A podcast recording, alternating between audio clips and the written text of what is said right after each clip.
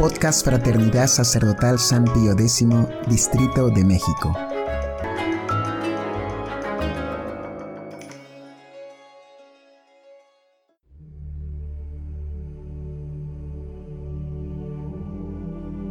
Hojita de fe número 40. El deseo del cielo. San Alfonso María Ligorio, en una hermosa meditación de su preparación para la muerte, se apoya en las palabras de nuestro Señor a sus apóstoles. Vuestra tristeza se convertirá en gozo, para hacernos considerar la felicidad del cielo. Dice el santo que llegará el día en que, si hemos sido fieles a Dios nuestro Señor, se acabarán para nosotros los trabajos, penas, angustias, persecuciones y temores, los cuales se trocarán en alegría inefable en el reino de los bienaventurados.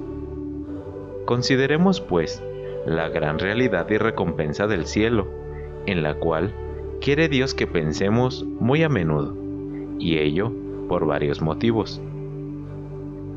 Ante todo, porque tal es el fin que Él nos tiene asignado. Luego, porque dicho pensamiento nos alienta poderosamente a serle fieles.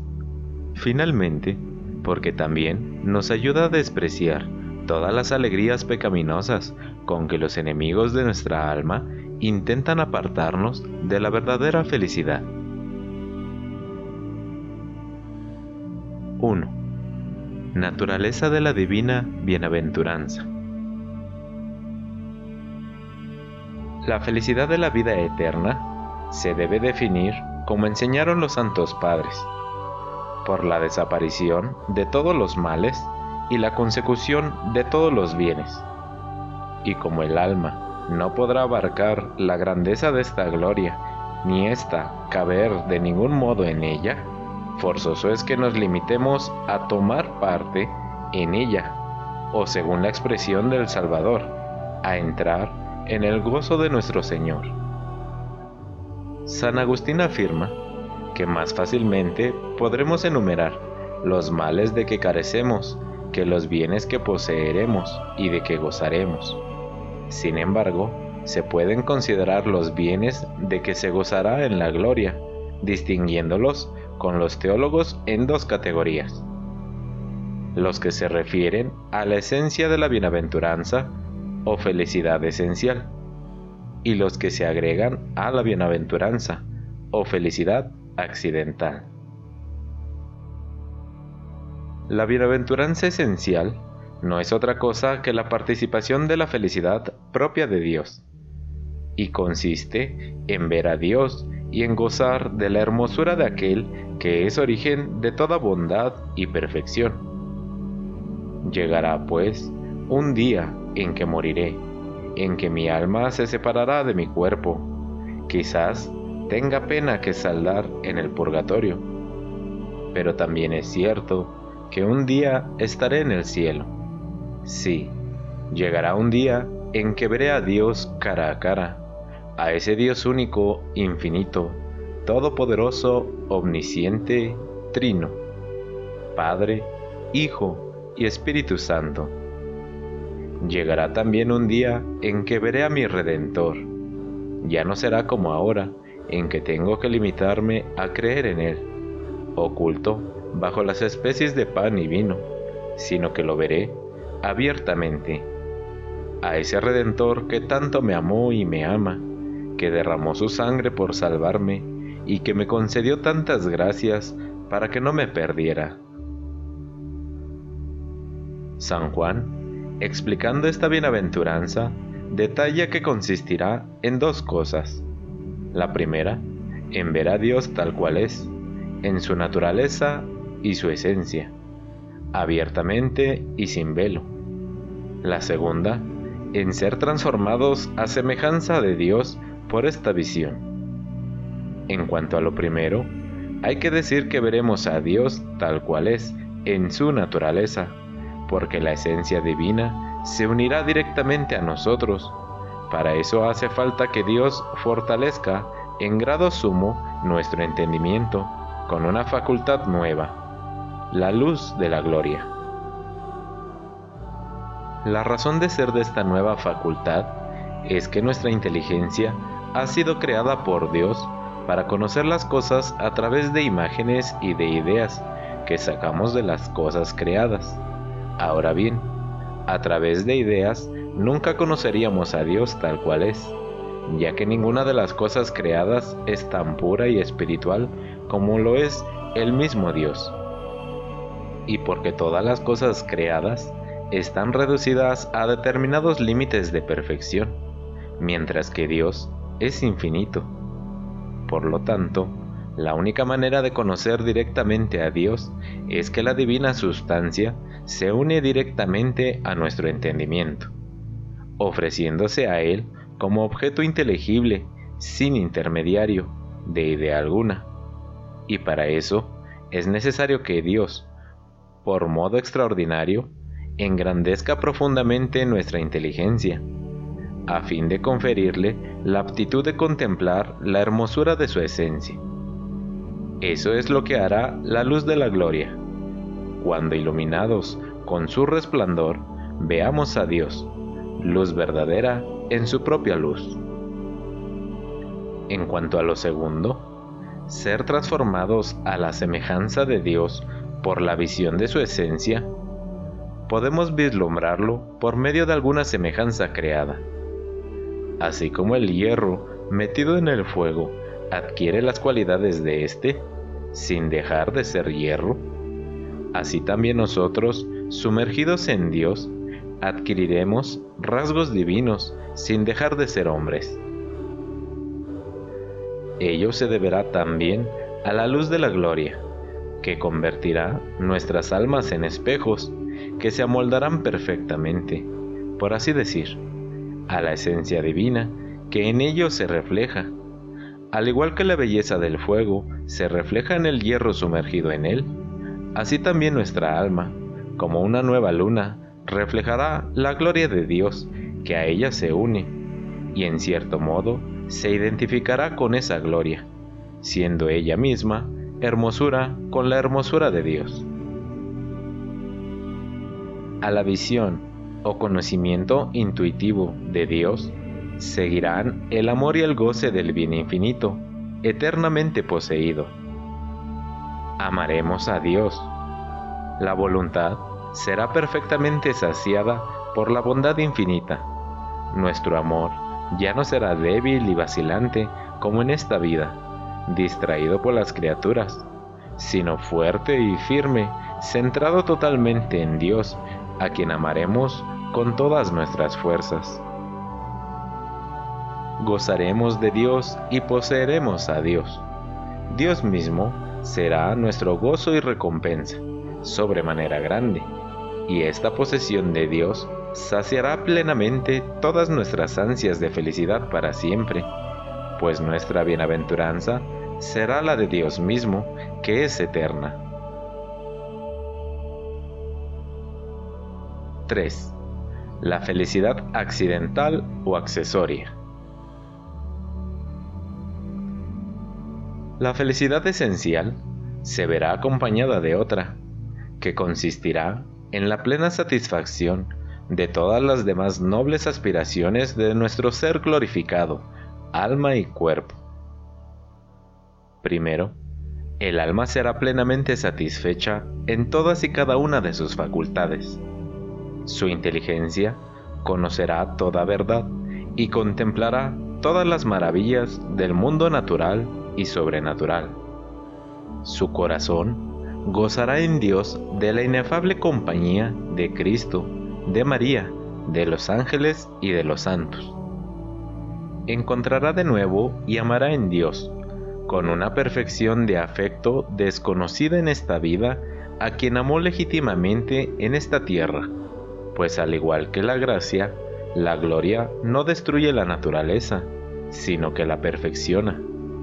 Y su voluntad gozará en Dios de todo bien posible y deseable. Llegará un día en que yo veré a María, mi Madre del Cielo, y contemplaré su belleza, sus privilegios, el amor que me tiene.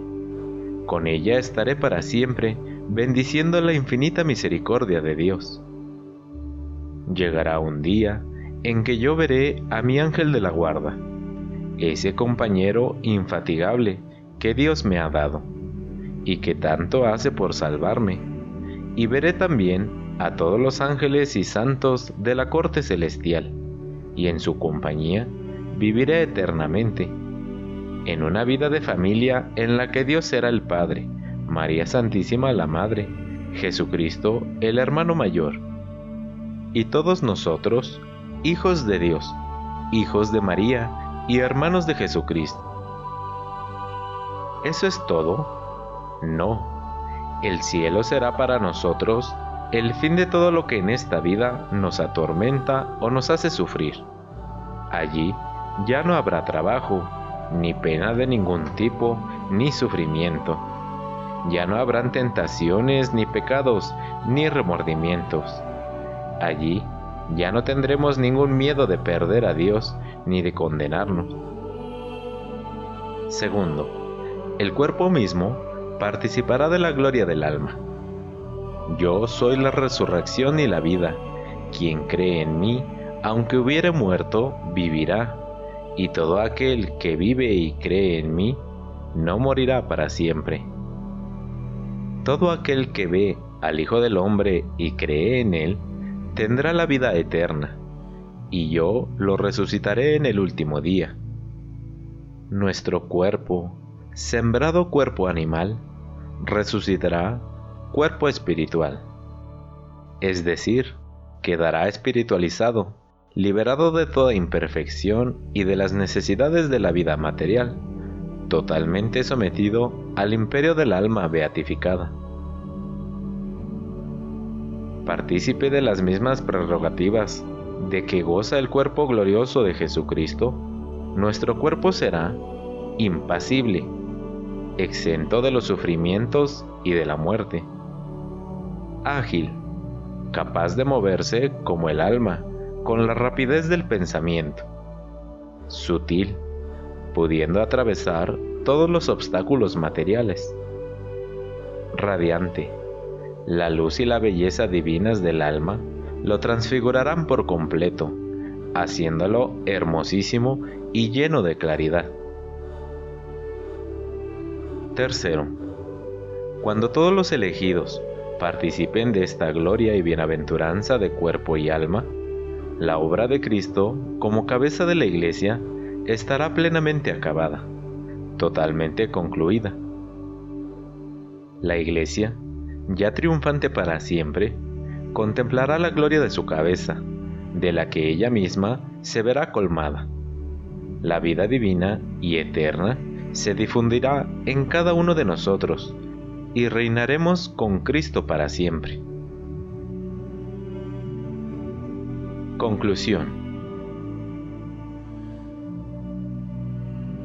Hemos sido creados para el cielo y no para la tierra.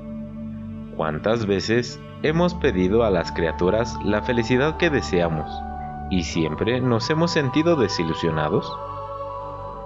Que se trate de los bienes de la tierra, el auto, la casa, el dinero, el vestido, que sean los honores, que sean los placeres de la carne, las distracciones y diversiones del mundo. Todo eso nos ha dejado siempre insatisfechos. Y es normal, pues las criaturas, decía Santa Teresita del Niño Jesús, no pueden colmar este deseo infinito que llevamos en nosotros. Por eso, tenemos varias obligaciones respecto del cielo sin las cuales no lo poseeremos. ¿Cuáles son? Tres principalmente. Primera, ante todo, este cielo que Dios nos promete, hemos de desearlo. Dios no quiere dar el cielo a quienes en esta vida no lo han deseado, pues es un bien demasiado precioso para darlo a quien no lo aprecia. El padre Garrigou Lagrange dice que, si la mayor parte de las almas que se salvan deben ir antes al purgatorio, es porque no desearon bastante el cielo. Segunda, luego, este cielo que Dios nos promete, hemos de merecerlo. El cielo es la herencia que Dios da a sus hijos y solo a ellos. Para tenerlo, hemos de vivir siempre como hijos de Dios. ¿Cómo? Guardando siempre el estado de gracia, que nos hace ser hijos amadísimos de nuestro Padre, que está en los cielos.